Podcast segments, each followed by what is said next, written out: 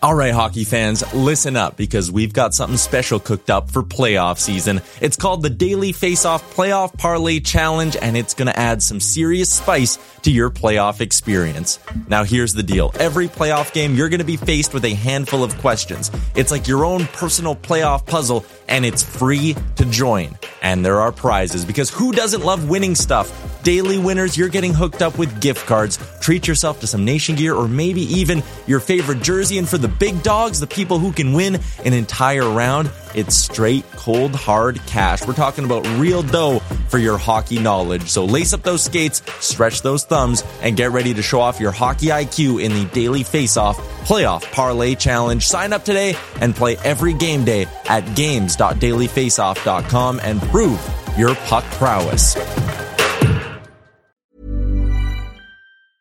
Hiring for your small business? If you're not looking for professionals on LinkedIn, you're looking in the wrong place. That's like looking for your car keys in a fish tank. LinkedIn helps you hire professionals you can't find anywhere else, even those who aren't actively searching for a new job but might be open to the perfect role. In a given month, over 70% of LinkedIn users don't even visit other leading job sites. So start looking in the right place. With LinkedIn, you can hire professionals like a professional. Post your free job on linkedin.com slash people today. Mom deserves the best, and there's no better place to shop for Mother's Day than Whole Foods Market. They're your destination for unbeatable savings, from premium gifts to show-stopping flowers and irresistible desserts. Start by saving 33% with Prime on all body care and candles. Then get a 15-stem bunch of tulips for just $9.99 each with Prime. Round out Mom's menu with festive rosé, irresistible berry chantilly cake, and more special treats. Come celebrate Mother's Day at Whole Foods Market. Can you see it? Did you know this? Checked, but the puck comes right to Pettersson, who tries a bank pass for Boeser. In with a shot, he scores! A moment's notice arm's length.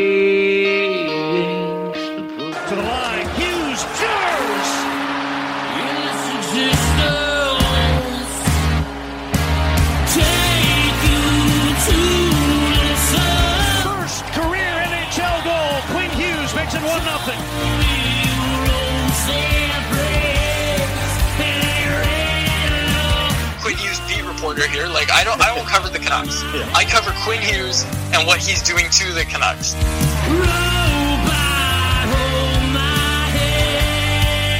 just wave the guy and get Demko involved. I wanted them in in Valentine's Day. Wow, we should do a radio show together. right on. I want to fist bump you right now. Pearl steals, cutting in, shoots, scores!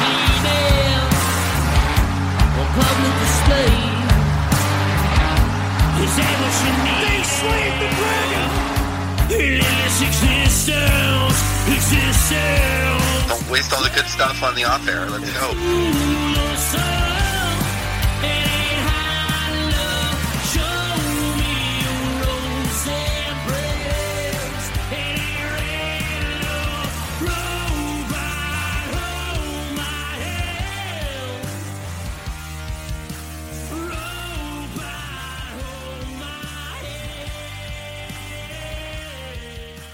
Hello, Canucks fans. Welcome to another episode of the Canucks Conversation presented by the great folks at Zephyr Epic. If you haven't gotten your hands on the Series 2 waitlist, I recommend getting over to zephyrepic.com and be sure to use our promo code Hockey Season. That's capital H, capital S, all one word, Hockey Season at zephyrepic.com to get $5 off your order, as well as free shipping on all orders to Canada over $50. It's going to be a big episode this week, episode 152 of the show. Uh, we have basically just a ton of news to dive into. Jim Benning spoke to the media today. Tanner Pearson has a contract that's come down as an extension for three years at 3.25 million average annual value, and uh, I think we should just dive right into it. Quads, how you doing today, man? Uh, doing well. It was a rainy, rainy Friday in Vancouver, but you know, can't really complain right now. So, yeah, this Tanner Pearson deal, Chris, it's an interesting one. The reaction to it was overwhelmingly negative, and you know, I I understand that. I absolutely understand that. But I also like Tanner Pearson as a player. I just think now is not the right time to sign him for this organization. I just don't think like I think when you see guys like Jimmy Vesey and Travis Boyd coming through the waiver wire, right? These league minimum deals where it's they're instantly going into the top 6. I think when you see that, you kind of I think the kind of the mood around the team was that oh, okay, going forward, once these bad bottom 6 contracts are off the book, like they can f- off the books, they can fill their bottom 6 with players like this. This is what competitive teams do. Like you look at the competitive teams, they don't have a bunch of money in their bottom 6 and it feels like with this deal, the Canucks are just adding more money to their bottom 6 and I think that's kind of why people had an issue with it and I get that. I absolutely get that. But yeah, what are your initial thoughts on the deal? I mean, the money and and the the way that it came in with the term, just the way that we're in with a flat cap environment. This is something Jim Benning actually talked about today. It feels like this money was just another one of those contracts where we've seen Jim Benning sign in the past, where he's given a year too long and too much money on top of it as well. It just feels like he was outbidding himself once again, like we've seen with a lot of these contracts with Tanner Pe- or with Jim Benning signing over the past little bit. I Tanner Pearson, he's a very effective player on the Vancouver Canucks roster especially with the lack of depth that they've had on the wing in the past. I mean, think about how many how many years we were struggling to see a winger just kind of sit with Bo Horvat and have success. And you know, we found that this year with Niels Hoglander jumping in and being a great winger for Bo Horvat this season. He jumped on a line with Tanner Pearson and Bo Horvat, so there is a spot for Tanner Pearson to be a guy who's you know in the middle six for the three years of this contract. I mean, he's going to play, you know, 16 plus minutes probably, uh, depending on what Vasily Podkolzin does when he comes into the lineup. He could be an impact player that bumps Tanner Pearson not only off the power play unit, but you know, out, out of the bottom or out of the top six as well. So I, I just, it's tough for me to see another deal to a bottom six player that I see in the future. Like, I don't think it's going to be a full top six contract here for Tanner Pearson for the three years because I just think that there are wingers that are going to push him out of that top six role with the players that are coming into this organization, prospects and draft picks. It's just, it, it feels to me like we're about to see another contract of a guy going into his 30s making too much money playing in the bottom six. That's just kind of the initial thoughts of how I feel about it and I think that this this hurts because it just feels like it feels like the scar was just beginning to heal, you know, on these bottom six contracts. And I'm not saying that this is going to rip it right back open because I do think that Tanner Pearson looks like his game has adjusted since coming to Vancouver, where he can keep up with the NHL speed. He's been able to to play in a lot of different situations, power play, penalty kill when he's asked to do it, uh, top six role, a lockdown role. Like he can do a lot to a team.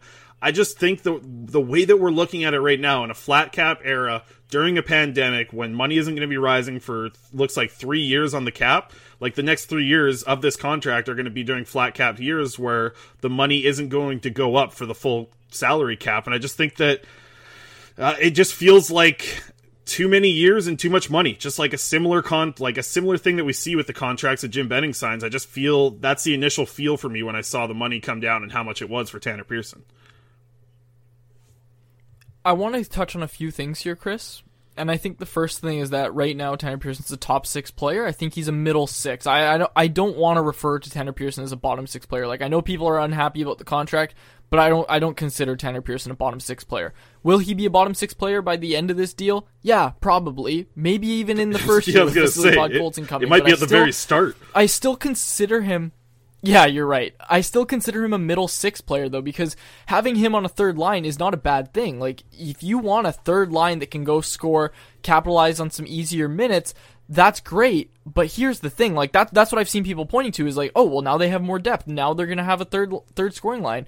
Well, okay, who's your third line center? Because when I look at roster construction, I think you can get away with having a third line that has a good third line center and mediocre wingers. I don't think you can do it the other way around. I don't think you can get thr get by with having a Brandon Sutter as your third line center or an Adam Gaudette as your third line center with Tanner Pearson on the wing. Like that's that's not going to be a line that's effective. So, a couple weeks ago, Chris, we talked about Adam Lowry, free agent this offseason with the Winnipeg Jets, great player. We talked about how the Canucks should avoid giving money to more bottom six players. So I said you need to find an Adam Lowry, but you don't want to go pay Adam Lowry himself this offseason. Because, like I said, I thought he was going to get at least 3.5 to 4 million. But man, looking at this move, this Tanner Pearson extension, I'm not gonna lie. I think it would have been more valuable to the Canucks as a whole to go out and give four million dollars to Adam Lowry than it is for them to give 3.12 to Tanner Pearson. Yeah, I actually I agree with that. I think that that's that's a huge question for the Vancouver Canucks. And you mentioned it. I mean, you can find guys that can fit in on a third line and be scorers, right? There's a lot of guys in free agency every single year, and I think we're going to see a ton of them this year that just aren't quite good enough to be top six players, but they can come and contribute into your bottom six. And you know what the funny thing is? If the Canucks didn't sign Tanner Pearson this extension, he would have been exactly one of those players in free agency this offseason, and he probably would have had to sign a two or two a one or two year deal of money. I'm guessing around two to two point five million dollars because I don't think that the contract needed to be signed for three years. And the thing that that scares me is like this is the biggest contract given to a player this season in the NHL. During the season, there's not one skater like we've seen the Binnington deal and the Demko deal for sure for goaltenders, but this is the biggest contract given out to a player this season. Jim Benning did that. He just gave the biggest contract in the NHL during the season to Tanner Pearson, a guy who we're already talking about potentially being a bottom six player. That's why I just felt like there needed to be no rush here. Like there really did not need to be a rush into signing Tanner Pearson this contract. The Canucks aren't going to make the playoffs this year. You know, I think that they should. I still think that they should have went out and traded Tanner Pearson for an asset. And Jim Benning backed that up today in the media availability. And I just found that even the fact that he mentioned that quote, saying that you know they could have traded Tanner Pearson for futures, but decided they wanted to keep him in the room, he would have been there in free agency. He would have 100% been there in free agency. And I bet if you get to that point and you see other contracts that are coming down, instead of being the first to step on the gas pedal and make a deal for someone like Tanner Pearson, I bet he would have come in at a cheaper contract if they would have got to free agency after he went on a playoff run with another team. I don't think you're all that far off at all. But the one thing I want to say, Chris, is man, you know who would be really nice if they showed this kind of preparation for and didn't wait till the last minute and run out of time? Do you know who it would have been great to see them do that with? Is Tyler Toffoli, man. Like, Tyler Toffoli, they had his exclusive rights. Like, they had all the time in the world to talk to him and to extend him, and look what he ended up signing for. And you know what? Like, I'm gonna be honest here and this is this is defending them a little bit here when it comes to this, but it's kind of like what you said. I I bet, and I'm not I don't have any inside information on this. I have I'm not reporting anything here, but I bet that Tyler Toffoli, when he was looking for an extension from the Canucks, he probably was looking for at least five million dollars, and he ended up signing for less than that in Montreal. So. I'm not gonna lie, I have a feeling it's kind of similar, like where he thought he might get more in free agency, and then when he didn't, he had to take Montreal's offer. But, you know, he was out there for a while, man. So that's no excuse for the Canucks because there was time to sign him. There, it, running out of time is not a legitimate excuse for losing a player of Tyler Toffoli's caliber. Like, sorry, Tyler Toffoli's a better player than Tanner Pearson at every facet of the game. And he could play anywhere in your lineup. And again, if you have Tyler Toffoli on a third line, again, you need that third line center. But man, I'm sorry, I would much rather have Tyler Toffoli on his four year contract than I would Tanner Pearson on this three million contract. Yeah, I think that's that's the biggest thing that's that's just a bad situation in general. I think for the Canucks is like we we've talked about it. And you mentioned you brought up the Adam Lowry thing that we talked about just a couple weeks ago, and it was like, oh, you know, they shouldn't pay that kind of money for him. But now that you come in for Tanner Pearson, you just said it like I would have been okay paying Adam Lowry that money just from seeing the other contract that was signed because we've seen wingers come in like Jimmy Vesey make an instant impact on this Canucks team in the middle six and be able to play in a role that we just don't see centers coming in off the waiver wire and doing that spot. So I it, it's just it's a tough it's a tough situation because like I don't hate the contract a lot. I just don't think it needed to be signed. Like I don't think it needed to be signed right now. I really think if if Pearson loved it in Vancouver that much, he could have gone out and finished this COVID season. You know, this this weird COVID playoffs. He could have gone out for a team, played with them, maybe go out and win a cup. Like great, good for him. Win another cup for Tanner Pearson. But if he liked it in Vancouver so much and loved the in the top six, I just think circling back in free agency would have been a better deal than what they got done this past week. I I you know hearing Jim Benning talk about you know this is the type of contract that he would have seen in free agency. This is the type of offer he would have got. Like from who? Like from the Detroit Red Wings maybe because they just want a guy who can play on their first line. Because I don't see any other team. Like think about it this way, Quads. If if Tanner Pearson was put on waivers right now, would a team pick him up knowing that they have to pay for three more years of this contract at 3.25? Well, obviously not in the flat cap, but the, I think the the question there is if there wasn't a flat cap and it was a regular season, would they? And I still think the answer is no. I just, and that's the thing for me. It's like, man, the day that you sign the contract, to think that that play, like to to think that you're proud of that contract and the deal that you got done. Like, don't get me wrong, good for Tanner Pearson. Good for Tanner Pearson to get that money. This is like this is pretty much a perfect situation for him, right? Like he just signed a contract just south of $10 million for him to play into his 30s. As a guy who really fell off over a couple of years there when he was bouncing around, he found a home here in Vancouver, so you would think that he would like to stay here, but you know, he got his money. Like good for him and his agent to get what the free agent value for him would have been in a non in a non-pandemic year it feels like, right? Like I cannot I just cannot fathom the idea that Tanner Pearson hits the market and makes this money in free agency. Like I, I just don't see it happening to be 100% honest. And I think that's the the biggest worry for me is like if you're already looking at the contract as something that's not going to help the team moving forward into the future and the deal hasn't even started yet, his new contract hasn't even kicked in yet, like that's not the spot that you want to be in with re-signing players. Like look at that compared to the Thatcher Demko deal. You know, there was some risk involved in the Thatcher Demko deal, but it felt like a lot of people were on board with it. I mean, we both talked about it. We were both on board with the five year deal. It felt like a good gamble. To me, you've seen so many players fall off into their 30s that this just doesn't feel like a good gamble. I don't think Tanner Pearson gets better during this contract. I don't think that's, you know, there's a chance in the world that he gets better on this contract because next season he could be playing on a third line if Vasily Podkolzin shows up and makes a transition to the NHL like a lot of people believe. Like I am very confident that he could go play on a line right now with Niels Hoglander and Bo Horvat, and I think he would be just as effective, if not more effective, than Tanner Pearson. And it's good to have a guy around in the room, and Jim Benning talked about it a lot that, you know, Tanner Pearson's a great guy for teaching these young players. But another great thing for teaching these young players is showing them that you like want to invest in the young group instead of continuing to just keep paying the same guys that you like in your organization. And I think a lot of Canucks fans were really mad about this deal because it was like, okay, all this money is about to come off the books, and maybe things are going to be different with Jim Benning moving into the future. But this contract just takes me right back to, you know, Jim Benning feels like he's spending like it's the summer of 2016 again, right? Like it, it just feels like we're getting these same type of deals and not going to be seeing a different team on the ice with Jim Benning as a general manager because he's continuing to make these deals that just show so many red flags to the people that that follow this team so closely and have seen so many failures with contract extensions and and free agent deals like it's just it's happened so often that even though this one's not egregious like some other contracts that he's given out it just it hurts so bad because like like I said earlier in the episode it feels like that scar that we're having of bad contracts that Jim Benning signed is just never going to heal as long as he's the Canucks general manager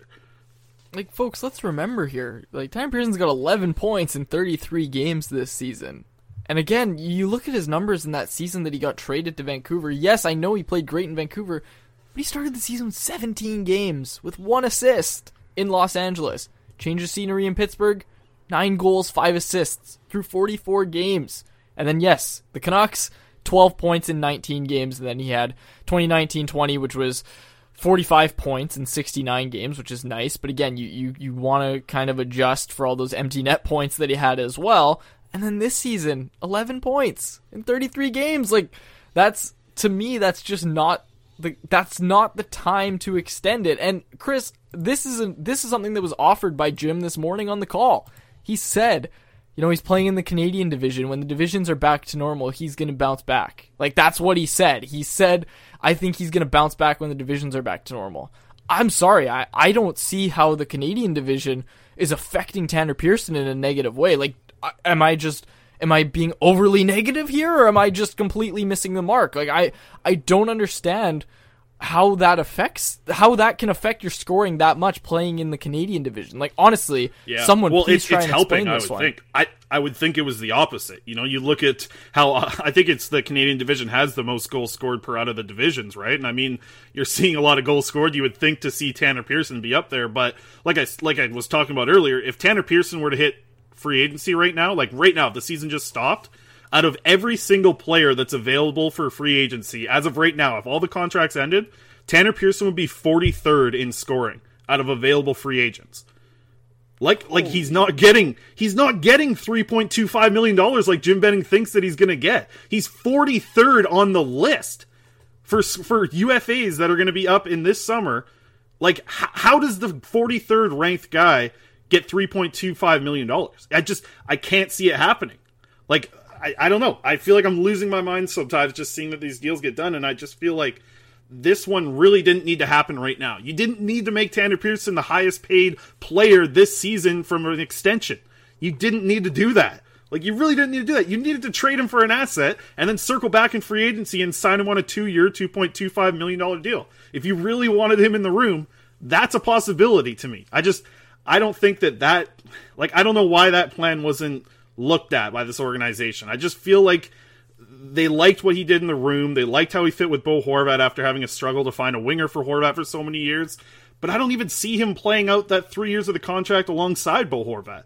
Like I think you have a better option with Vasily Podkolzin and Niels Hoglander as soon as training camp next season. I think you have a better option with those two guys on Bo Horvat's wing. That's that's a second line to me, you know. And to, we've talked about it that Tanner Pearson is a middle six player. To me, yeah, he- he's a third line winger. Like he's going to fit in on the third line. He's going to be effective in a third line role. But your your top six is filled, man. Like you have a top six moving into next season of of primarily young guys, right? That you know JT Miller and Bo Horvat, the oldest of the group. But that top six is going to be very young, and that's your top six for the next not only three years, but hopefully five to seven years. We have that same top six you know, I just I just feel like the money is going to hurt again because it's going to be money in your bottom six when you're going to have to pay Niels Hoglander, you're going to have to pay Vasily Podkolzin, Brock Boeser's going to need a raise. Like Jim Benning said it today, like he literally said today.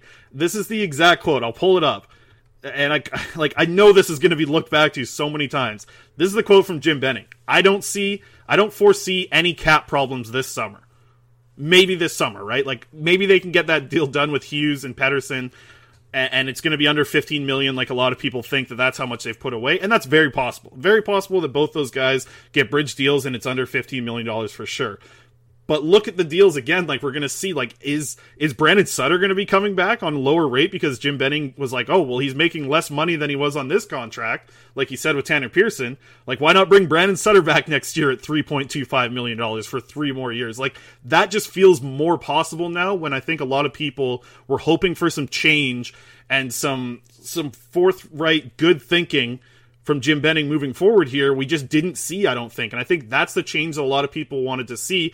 I like Tanner Pearson on the Canucks lineup. I think he brings a lot. I think he can kill penalties in a pinch. He can be on your second power play if you need to. He's a guy that you can trust at the end of games. I think he's a, a very good player to add to this team. It's just for once under Jim Benning's tenure, it would have been nice to see a contract signed for a guy that has potential to move into it. You know, aside from the Thatcher Demko deal, I can't really think of a great contract you know, I mean, Bo Horvat's deal is pretty good as well, and I think that's that's a fine one for the longer term deal. But this one, just to me, it feels like there's not a lot of not a lot of space for him to be better than his contract is because the situation that's going to come, he's going to be bumped to a bottom six. Like I said, as soon as training camp, and I, I just don't think a player can make that much of a difference playing on the wing, making three point two five million dollars on a three year deal as he's turning into his thirties. It just it feels like there's not a lot of positives that can come out of this spot, only negatives really. The last thing I want to say about Tanner Pearson, Chris, is kind of what you were saying just now with what Jim said this morning about I don't foresee any cap issues. To me, that makes it sound like there's a plan in place and that there's something that we don't know. Now, I have a few theories. One of them, obviously, being Loui Eriksson's only owed three more million dollars. Maybe he doesn't want to go to Utica. Whatever. Either that or they bury him in Utica. They're not going to be afraid to do that. They had him on the taxi squad this year. Again, they got the cap savings from that. So they either know that they're going to bury him again or that he's going to walk away from the final three million and have the entire cap cap hit off the books. Now, there's that option, or there's also the Jay Beagle thing. And Rick Dhaliwal of Donnie and Dhali, the team on CHEK TV, they were talking about how there's whispers behind the scenes that Jay Beagle might not be ready to start next year, and that this injury is a lot more serious than was originally anticipated. Now, obviously, we hope the absolute best for Jay and his long term health. Like, again, another guy, he's got kids, you just hope nothing but the best for him. But he might start the year on LTIR. And to me, this deal all but confirms that. It either confirms that Jay Beagle's going on LTIR or that they're going to get out of the Loui Eriksson deal. It has to be one of those two options because where else are they getting the cap space, Chris? Like, I, I I'm leaning more toward Beagle because again, I don't think anybody in their right mind is going to walk away from three million dollars. I really don't think Loui is going to do that. Um, so I am leaning more toward the Jay Beagle thing being this this kind of showing that this is a lot more serious than we originally thought. So again, you know, it's kind of just what I've put together, but I also really, really hope Jay Beagle's okay long term. Yeah, I, I agree. Of course, I mean you want to see Beagle be healthy and play out that final year of his contract for the Canucks, and you know he could be he could be a big reason why the Canucks might end up re-signing Brandon Sutter. To be honest, like he, he could be a huge reason why the Canucks go out and and sign Sutter. And you know what? Like signing Brandon Sutter, like to what under 1.75 like would that be the worst thing? Like would you be fine with brandon sutter and a one year deal at 1.75 Yeah, I think so. Yeah, I think- like maybe a little less than that, but Sure, yeah, I- I, I think so. I think you're okay with that. so the so the real contract will probably come in at two years 2.5 that's probably going to be the extension for brandon sutter at least like honestly like that's going to be at least what it is. Uh, but it just it leans a lot of things towards brandon sutter getting re-signed for me. And and you mentioned it like man with with the money that you're going to be putting into your bottom six now with Jake Virtanen likely playing there next year, Antoine Roussel likely playing there next year, Jay Beagle if he does return playing there next year, and Tanner Pearson playing there next year. Look at all those look at all those dollars that are going to players in your bottom six. And this is going to be like next year is going to be the first year where you have to pay your best players. Like they ain't on ELCs anymore, man. You know, Quinn Hughes is going to be making money. Elias Pettersson's going to be making money. And then you look at the contracts and you're like, wow, Loui in our bottom six, Antoine Roussel's in our bottom six, making three million. Jake's in the bottom six, making two and a half. Like there has to be a plan. And I'm so tired of saying this. Like I'm so tired of saying this. It's like there has to be something that they know that we don't know because it's like I feel like just from covering this team for for years now, it's like oh maybe there's something they know that we don't know, but it's like oh no, it's just a stupid a stupid plan. You know that doesn't have a finished date, and I just I just man, like it just drives me insane. Like it really does. Just to see that the the plan has flip flopped so much with this group.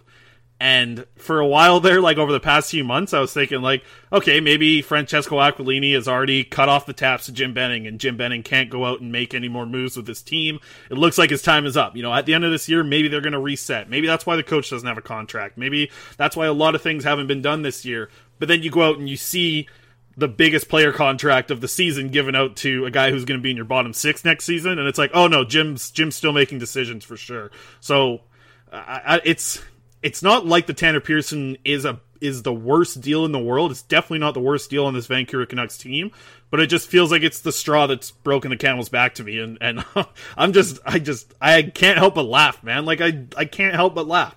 Like at a certain point it's I just feel like I'm taking crazy pills. Like at a certain point covering this team, I feel like maybe it's the the lack of games and the COVID situation that's going on, but like I am losing my mind trying to cover this team over the past few weeks. Yeah, it's it's been an interesting past few weeks. I, man, we're like COVID reporters right now. You know what I mean? COVID reporters who don't know anything about COVID, and we're just like, yeah, so the Uh. players are sick. It's like, oh yeah, it's uh, I find it so hard because it's like we you you and I have said this lots of times. We're not doctors, and it's like it's it's just like it's painful to, to do it. Like I just I, we just have to listen to to what people smarter than us can say about it. Uh, you know, when a deal comes down like this in Tanner Pearson, this is something that we can break down. And obviously, we we like the Demko deal. That was a good move by Jim Benning. Like I felt like the only thing that could have saved Jim's ass today in the media availability was like, by the way, we've also extended Ian Clark for a five year contract. Like that would have this if the deal is done like a lot of people like like to whisper about that there is an extension for Travis Green and there is going to be an extension for Ian Clark like today would have been the day to announce it like 9 a.m an hour before uh, Jim Benning takes to the media it would have been a really good time to announce that contract extension for one of those two coaches because that could have saved his ass a little bit but instead you know I thought some great questions today um, if you if anybody wants to go back and listen to the uh, interview with Benning. I believe it's on their Twitter or on their Facebook as well. You can find it, the video there. But like Daniel Wagner and Jeff Paterson, both great questions today, uh, just asking about the Pearson situation and about how you know there are young young players that are going to come in and push for jobs. You know, what if Cole Lind turns out to be a, a winger right off the bat, a third line winger right off the bat? You know, like he is he going to bump Tanner Pearson down to the fourth line, and then you have another Antoine Roussel situation where you know Roussel came in and there was times where he was playing with Horvat on the second line, and and he was pretty effective at times. And within one year of that, with some changes made to this team, in in the addition of Tanner Pearson being the big one, actually, Antoine Roussel has found himself as a fourth line player or a guy who's in the press box at times. And you know the Canucks have some young players that can make that push. Vasily Podkolzin's immediately going to affect the winger depth chart. Cole Lind, if he's ready to make the jump and proves that even this season with a chance, like he's immediately going to affect the depth chart as well. And I just think that like you know, potentially even bringing in some other players in free agency, which is going to be tough with their cap spot. But like, if you can take a shot on a couple guys who show well, like say Jimmy Vesey wants to come back in a million dollars, you know, does he push Tanner Pearson out of a third line spot? And then we're already talking about Pearson being a fourth line player, making three point two five million dollars, but being good in the room. I just, it doesn't make a lot of sense the thought process they brought us to this point here. Yeah. Also, don't hold your breath on Ian Clark coming back. That's all I'm gonna say. I, I don't I Yeah. don't think I don't think he's gonna be coming back. But I also don't have any like I ha- this is I, I don't know. I haven't I haven't really talked to anybody. It's just I I I would not hold your breath on Ian Clark coming back at this point. But we don't know. Yeah, I- we'll we'll see. Yeah, I think if you're the best at what you do, you'd expect the team to have an offer done with you already. I think you they you know if you're the best at what you do in the world at something, people should pay you good money and give you good autonomy. Similar to Judd Brackett, but like they should be giving you that deal. They should be opening up the front door, telling you to walk in, eat all their food, do what you want. Like let them have the choice and what the contract looks like. And unfortunately, that's not happening. Ian Clark, he's going to get that somewhere else. It seems like. And that's what like or sorry, I was supposed to say that's what Jim wants, but Jim does not want Ian Clark to leave. Let's just get out in front of that. Jim does not want Ian Clark gone. So you connect the dots there and try and figure out why Ian Clark's not doesn't have a deal done. So uh, yeah, I think we can throw to break now, Chris. Yeah, I think so. Well, uh, I'll calm down a little bit because I'm excited to uh, talk about the Comets on the other side a little bit. They're back in action on Friday night. Uh, they got fans in the arena. We'll, we'll dive into the all you can eat and all you can drink tickets that they're giving out. Uh, but for now, we're just going to throw to a quick ad break. Uh, I'll go outside and breathe in some fresh air, and uh, we'll be back for the second half of this week's episode. So let's just throw to our ads real quick. All right. You guys all know about Parallel 49 beer from our commercials here on the show, and now we have a new announcement. Hello Peach Bod. That's right. It's not all about the beach bod this summer. It's all about the peach bod this summer. This one's an interesting one, folks. A sparkling peach ale. So you're getting a beer with peach flavor on it, but it's also high in carbonation. It's definitely a different one, and I highly recommend going out there and giving it a try if you're into a peach flavored beer. And that's something, you know, I'm pretty damn into. I got to get out and try it myself pretty soon here. I will report back on the show about this. Uh, so go out there and try the peach bod for yourself from Parallel 49 Beer. Check them out on Instagram at Parallel 49 as in the numbers, and then beer, that's Parallel 49 Beer. And be sure to check out their website for more information about how you can get beer through Uber Eats. That's right, through those food delivery apps, Uber Eats, you can get your delivery from Parallel 49 Beer. Be sure to check out their website, parallel49brewing.com. That's parallel, the numbers 49brewing.com. The pandemic and a slow economy are making it tough on a lot of people to find steady, good paying work. But one industry is bucking that trend. Construction companies are hiring and need more workers than ever before.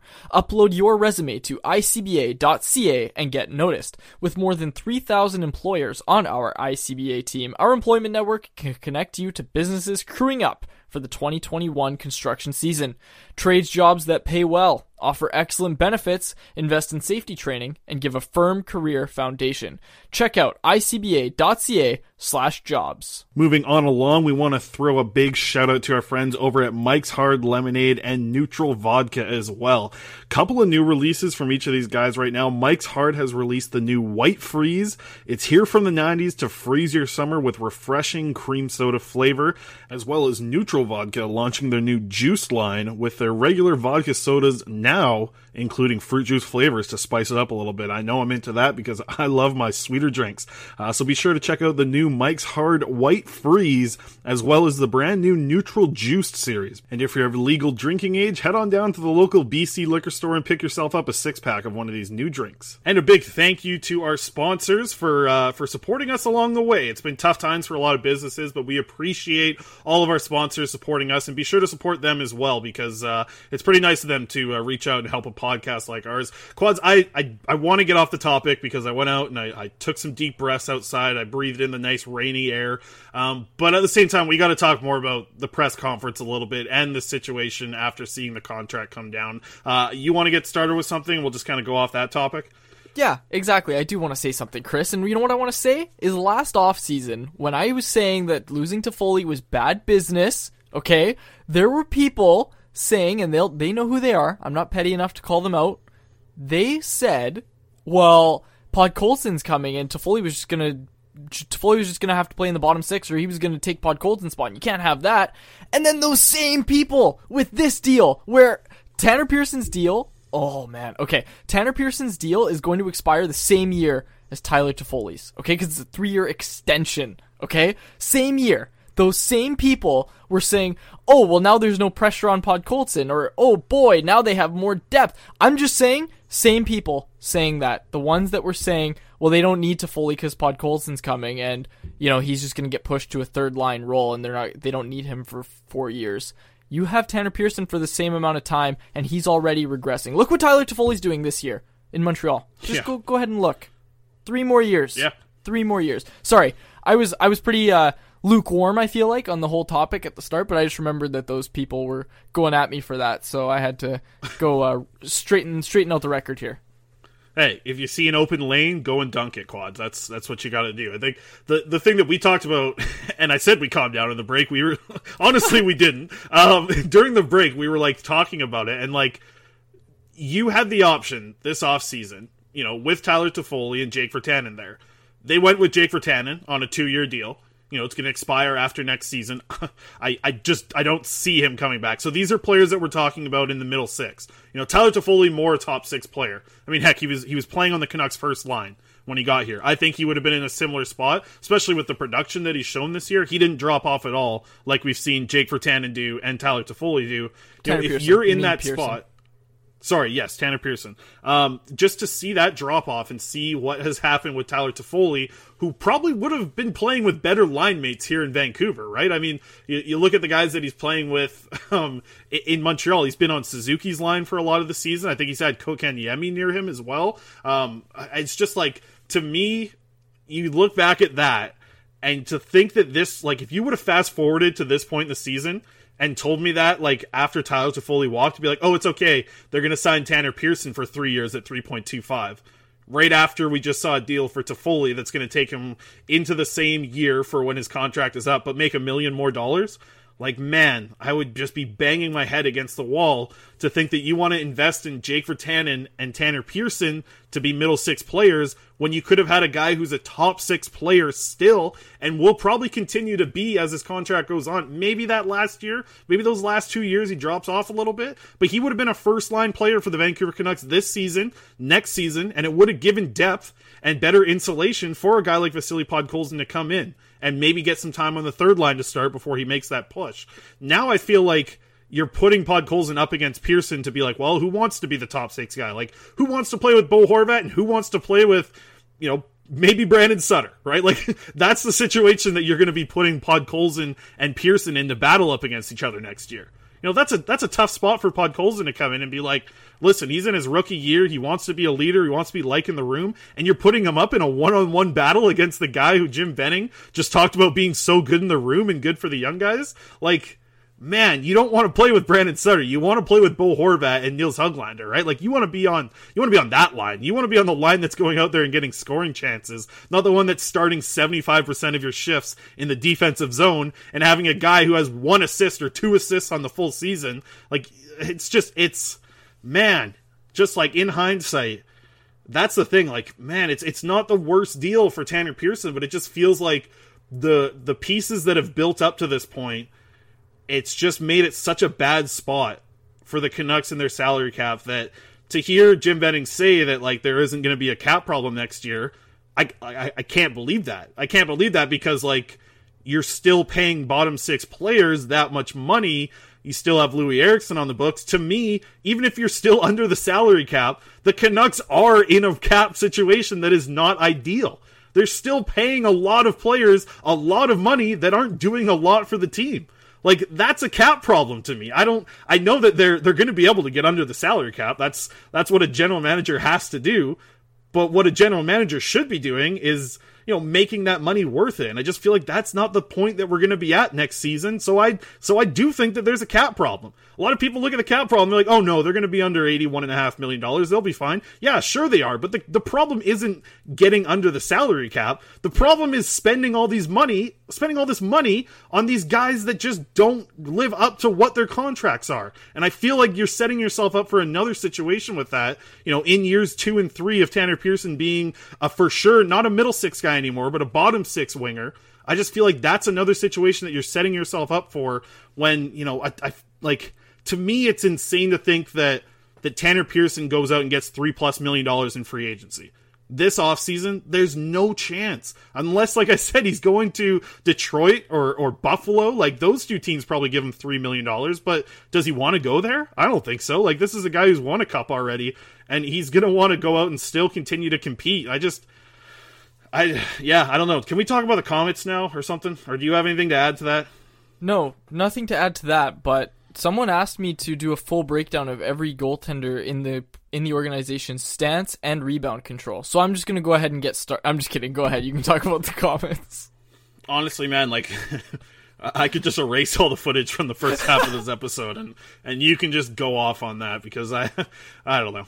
I I don't know if people like I feel like people like a lot of people are with me here, right? Like like a lot of people, even the biggest Benning bros have to realize that yes, the Canucks are going to be under the cap, but they really do have a cap problem with who they're paying that money to. Like that even the biggest Benning bros have to realize that. Yeah, okay, like that, that's the thing is I think some people most people don't. Like there's a lot of smart Canucks fans out there and I think most people realize that when people say cap problems, they don't mean like it, they're going to be unable to get under the cap. It's how they're going to get under the cap and what they're going to have to lose and do along the way. Like we said there were uh, people said there was no cap problems left last offseason, but then they run out of time on Tyler Toffoli. That's not a cap issue to you? It's just like it there's so much that plays into it, Chris, and it's just you you can't keep explaining the same thing over and over. You just sound like a broken record. But yes, there Yeah. there could be cap issues. The reason that I say th- like I'm giving Jim the benefit of the doubt here is that I'm saying there has to be something in place for him to say that. There has to be a plan in place for him to go out and sign Pearson. I don't think it's coincidence that the news about Beagle from Dhaliwal came, and then two days later, Pearson was signed to a deal. I don't think that's a coincidence, and I, I'm going to keep saying that because it's just where else are they getting this cap space, Chris? And it's just that's that really is one of the only places.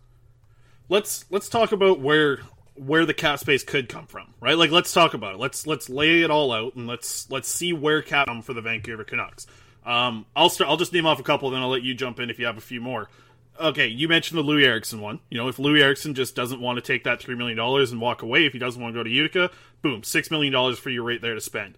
Jake Virtanen, if he's traded, there's another two point five million dollars. You can likely replace him with a bottom six guy for a million and a half cheaper. That probably gives you as much, if not more, than what Jake Virtanen gives you. Um, Brandon Sutter's money's going to come off the books. You know, if, if they don't re-sign Brandon Sutter, there's another good chunk of change there. And then obviously the minuses are going to be the big contracts that are going to be given out to Hughes and Pettersson. But where else can they get money from? You, I guess the Beagle thing is one thing that you want to bring up because if he is on LTIR, you know, we, we hope that he's healthy, but that that is money for the Vancouver Canucks. But where where else is the money coming from? Quads like that that they're going to be able to go out and actually improve this team aside from like I look at improvements to this team next year. Maybe Jack Rathbone, definitely Vasily Podkolzin, maybe Kole Lind, but like immediate impact players, I don't see them coming up through the organization next year. No, I think the two years away from being real competitive quote that Jim gave in that first press conference of the season was not that far off when I, when you look at everything from that perspective. But in terms of clearing up cap space, look, man, Seattle's coming. There's gonna be some. There's gonna be movement this off season, and we've brought it up a few times. What does it cost to get them to take Holtby? I think Seattle would value Holtby as a person and kind of like a leader and a and a veteran netminder maybe they take a stab at Holtby. And I'm not saying that, like, I, I am saying that the Canucks are going to have to give up an asset likely, but if that's a second or third round pick to get Holtby's contract off your books, I'm sorry, like I, I think you have to take that. Do you not? Because then there's some hmm. money to go out and sign a guy like Adam Lowry. But again, like you don't want to keep giving out these contracts to bottom six players, but you do need a third line center. I just think if you did if they didn't sign Pearson and went out and signed Adam Lowry and it was between the two things, I think you're taking Lowry every day of the week. Yeah, even after this is a week after we just said that you don't want to do that. But now that you see the thing that's happened, you change your mind on it because yeah, like if they if they attach a pick to Holtby to go, you know, to take Holtby in the expansion draft, great. Another option would be Tyler Myers, right? You know, Tyler Myers, what kind of pick do you have to attach to him? You know, to to have Seattle select him in the draft. That's that's not a good spot to be in to think that the Canucks have to give up picks when I feel like this expansion draft should help them.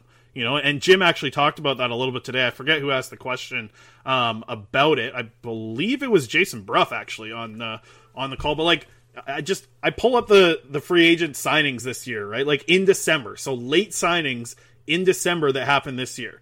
Uh, Anthony Duclair signs for one point seven million dollars. Corey Perry signs for seven hundred and fifty thousand dollars. Erik Haula, a center, he signs for one point seven five million dollars. All of these contracts have one thing in co- or a couple things in common. They were signed in December, right before the season started. So a lot of these guys were just filling up their roster. Like there was room for the Canucks to add these type of players if they had the space, but they didn't. And they all signed one year deals, real low risk deals for players who have all came in and shown very well. Slater Koekkoek. Eight hundred fifty thousand dollars to come in and be a defenseman on your team that would have been a big upgrade for a lot of what's going on in the Canucks bottom pairing. I just there's a lot of deals uh, that were out there this offseason and they're going to be there next offseason as well with teams not seeing their salary cap go up at all. That there's there's a lot of problems for salary caps moving forward because a lot of teams that sign these long-term deals we're expecting cap to go up. So there's going to be a lot of pinching pennies and the Canucks unfortunately aren't going to have the extra cap space to take advantage of that signing deals like what they did to Tanner Pearson here. Yeah. Wow. Man, it's it's it's crazy because we just are looking back now and just the roster construction and everything. It's just it feels like a bunch of little mistakes that people justify and try and look past in the moment, but then it adds up, and then what you're left with is a roster that just can't compete, and that's what they have right now. That that is what they have right now, and yeah, it's a shame. And I I will hint at something because he's working on it right now. We're we're kind of in the in the start of it, but Andrew Harris, writer at Canucks Army, uh, he revived Sham Sharron, which was a bot, an intern, uh, a fake intern that had never watched hockey before, created by former Canucks Army managing editor Rhys Jessop. Obviously, moved on to work in the NHL, um, and uh, and he made this made this uh, program that basically was the bar for drafting and was just horrible. Like your GM should greatly outperform this bot at drafting. So it's an intern bot that's never watched a game of hockey. The way he drafts is he just looks at points per game and drafts the whatever player has the highest points per game and he only drafts from the OHL and the, he only drafts from the CHL, okay? And Andrew put it up against Jim Benning's record with each year and what what he would have taken uh, in, in the draft where the Canucks were placed. And it was like, you know, they got Alex DeBrincat. They got all these great players. They got David Pastrnak. All these great players. Or not, not Pastrnak. It was uh, Ehlers that they got in the Virtanen draft year. And um, it was it was just funny watching that exercise because it was legitimately like too close to call. Like it was like, is Sham Sharron better than the Canucks have been over the past six years? And it's just it was funny because Sham Sharron doesn't know Quinn Hughes and Elias Pettersson exist, obviously because they, they don't play in the CHL.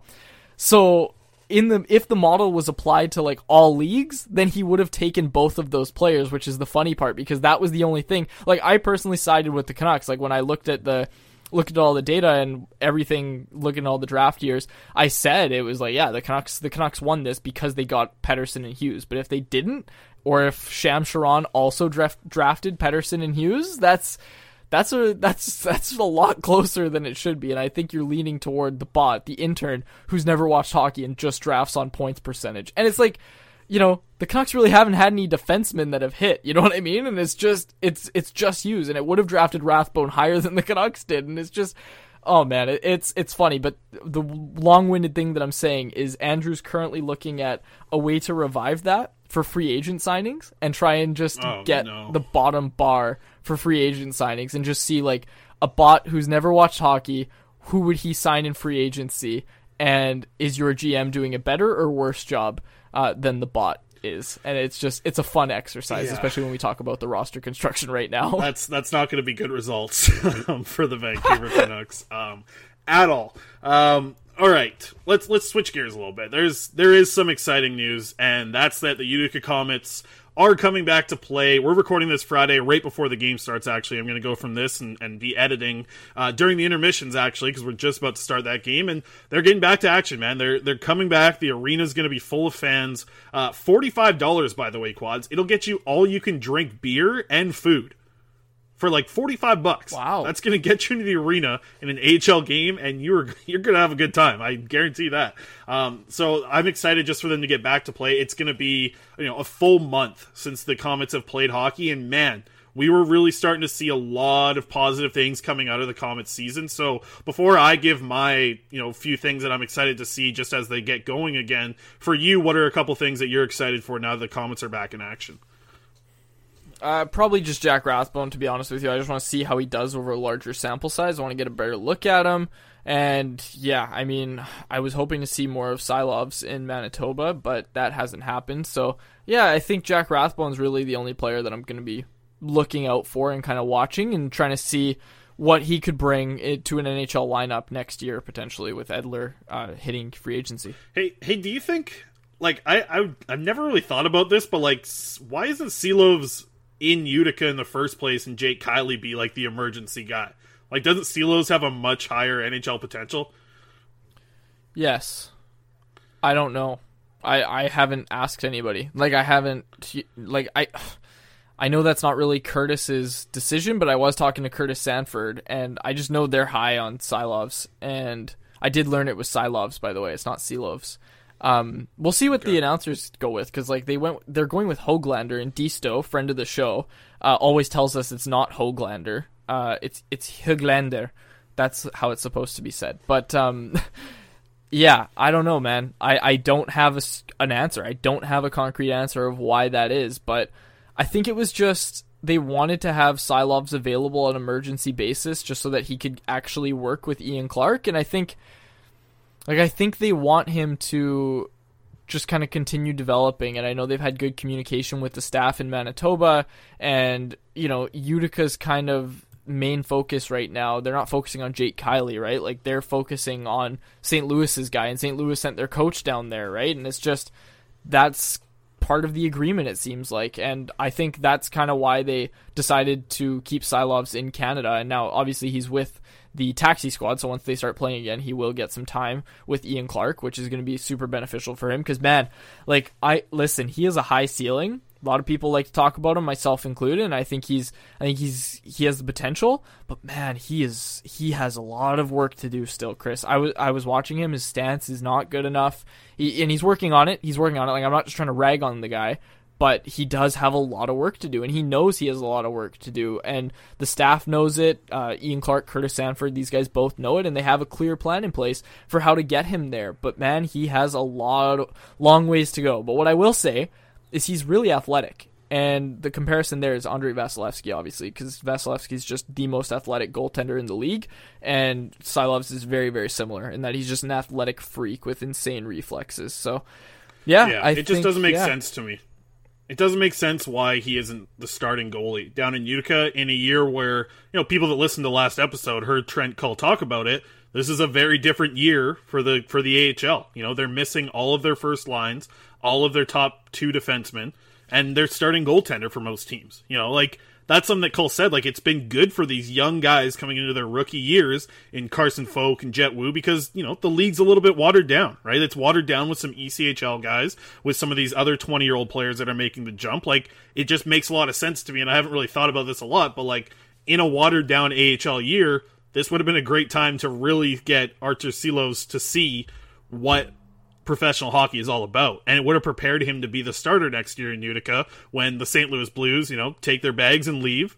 And the Canucks likely have Mikey DiPietro in a spot where he's very close to backing up in Vancouver. I think that happens at some point next year. And, you know, you could have the guy coming in next time to be the AHL goalie in Artur Silov. So uh, this this doesn't really make a lot of sense, but I haven't really thought about the situation a lot. But now that I am, like, it really doesn't make a lot of sense at all why the Canucks wouldn't make a push to have him down in Utica starting.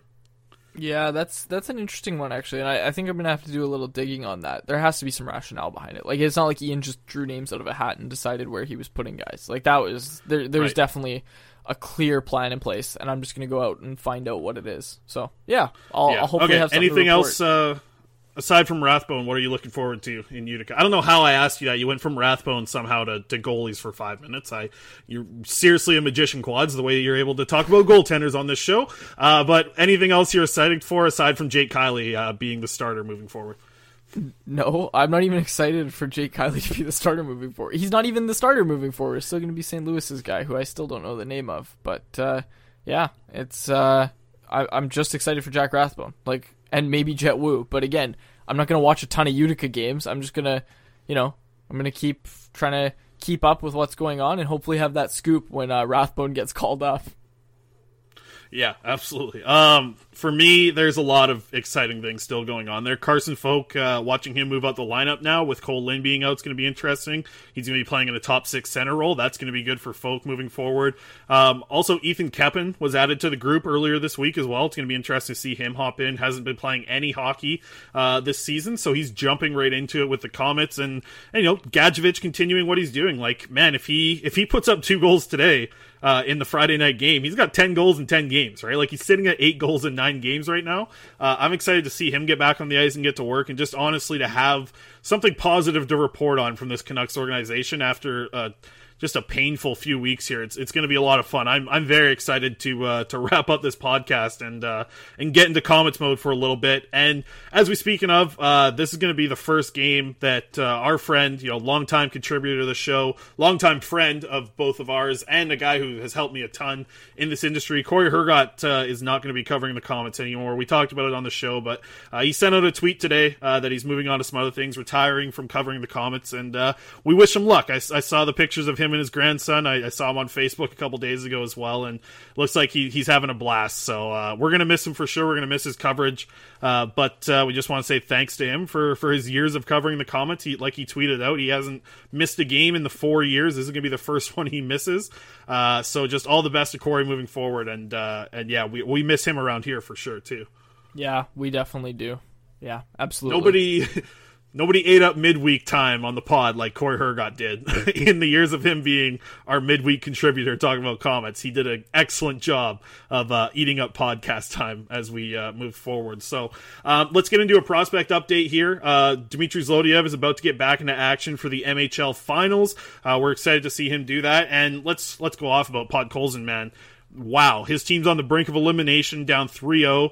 Uh, they end up winning 3 1. Vasily Podkolzin has points in all three of those goals. He scores the empty netter to, to seal it for them. He had great plays on both the assists that he had to set up the two goals on the play. One pass through his legs back to the defender, another pass cross across the ice uh, to Oscar Fantenberg, who ripped the shot by. And man, he he looked excellent. After being the 13th forward in the third game of the series, he comes into the fourth game and was by far the best player on the ice. So, you know, exciting for him to, to continue to go on with the season and uh, just get more experience in the KHL playoffs. So I'm excited for Pods, uh, and we'll see what happens with him moving forward here. But I I have no doubt in my mind he's going to come in and, and put up a hell of a fight to be a top six player for the Canucks out of training camp. So not much else to report on. Uh, my prospects reports are going to continue on every day. Uh, I think we were at number seven today with Aidan McDonough. We're going to move into number six uh, tomorrow and just kind of keep going from there. It's been fun putting out these uh, little 1,000 word write ups about the guys just to kind of review them and, and really rank them was kind of the, the goal of this project. So it's been fun to put it all together.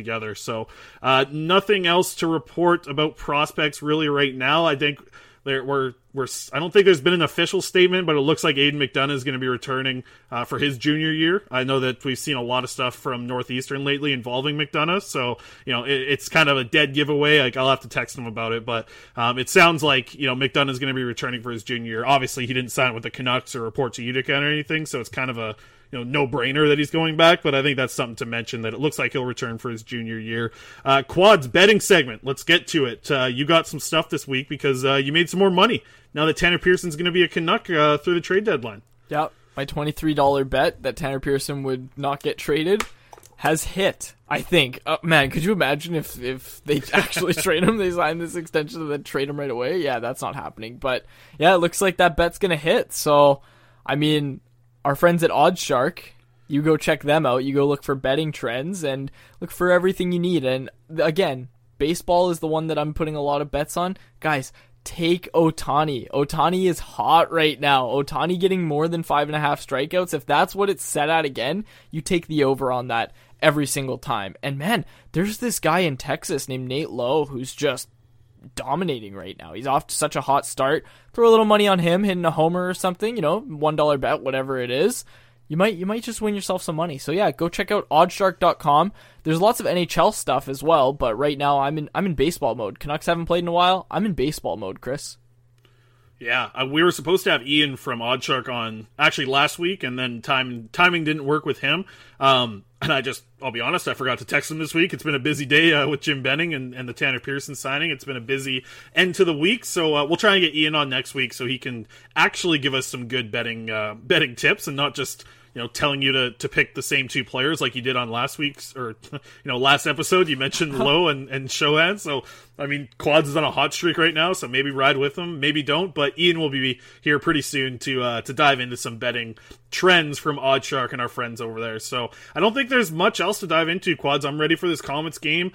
Um, you know it's it's gonna be fun just to watch some hockey and sit back and enjoy uh, watching this organization play some games here. So it's gonna be good uh, good for me. I'm excited for it. What about you? Uh, on the weekend. You got any plans? What's uh, what's going on? We have two final assignments to do for school, so I'm doing those. I don't know about you, Chris, but I'm doing those.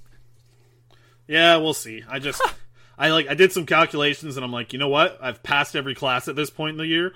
Um, do I want to do the final assignments? No. Am I going to? Maybe.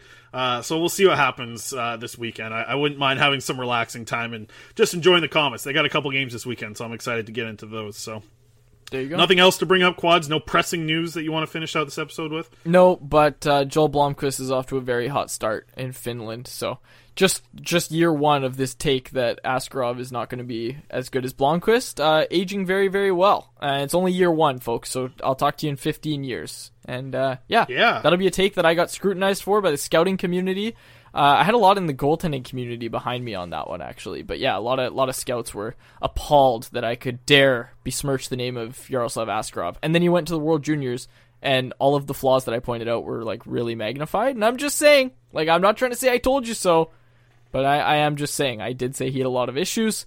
A lot of people saw them and were like, "Holy cow, you were right!" And I'm like, "Yeah, a little bit." But also, I, I said this at the time, but also like Askarov's better than he was at the World Juniors. Like he's he's not that bad. Like he he does have more raw ability than what he showed at the World Juniors. So yeah, we'll see what he does next year. What did uh, what did Blomqvist show you at the World Juniors though?